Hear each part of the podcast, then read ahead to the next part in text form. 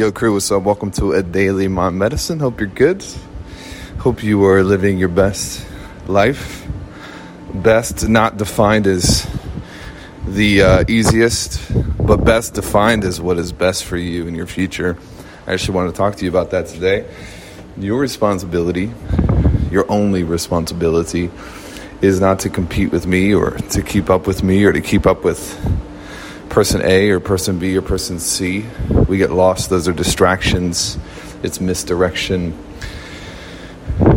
Your responsibility is the same as my responsibility, and that is this to line up your actions with the things that you say that you want. That's it.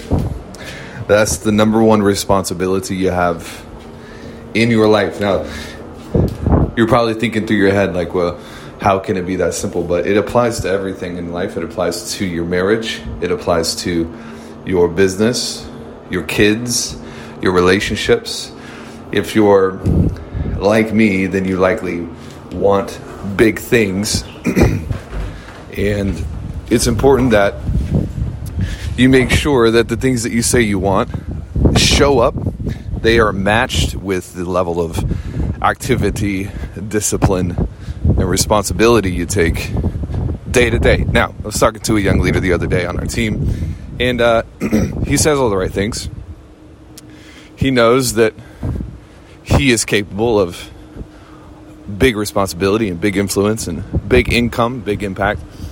And he knows how to talk the talk. He knows how to put himself out there. But I challenged him and I said, the problem with you at this point in your life is that you have not been diligent enough to match your daily work ethic, your consistency, your routines, your difficult decisions. You've not been able to match that with the things that you say that you want. So you're not failing because your outcomes are not where you want them to be. That's a lag indicator. It's nothing you can do to control that. You're failing because you continue to allow yourself to say that you want these big things while cutting the corners in your life and refusing to show up the way that you need to show up in order to make those big things happen. So you have two options. And I'll say the same thing to you. Whether you're listening to this in your car, at the gym, or whatever it is that you're doing, you have two options here. Option one is you can lower the things that you say you want so that it is a match.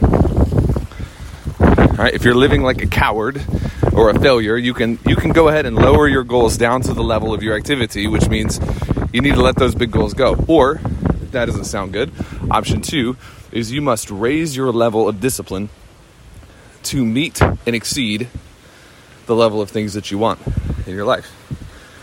I didn't say it was easy, but it is simple. It is not complicated. It's simply math. You have to have a match in the things that you say that you want, and then the way that your activities show up on a day to day basis. Easier said than done, but once you get it, you'll never go back. Stuff to think about. Adios.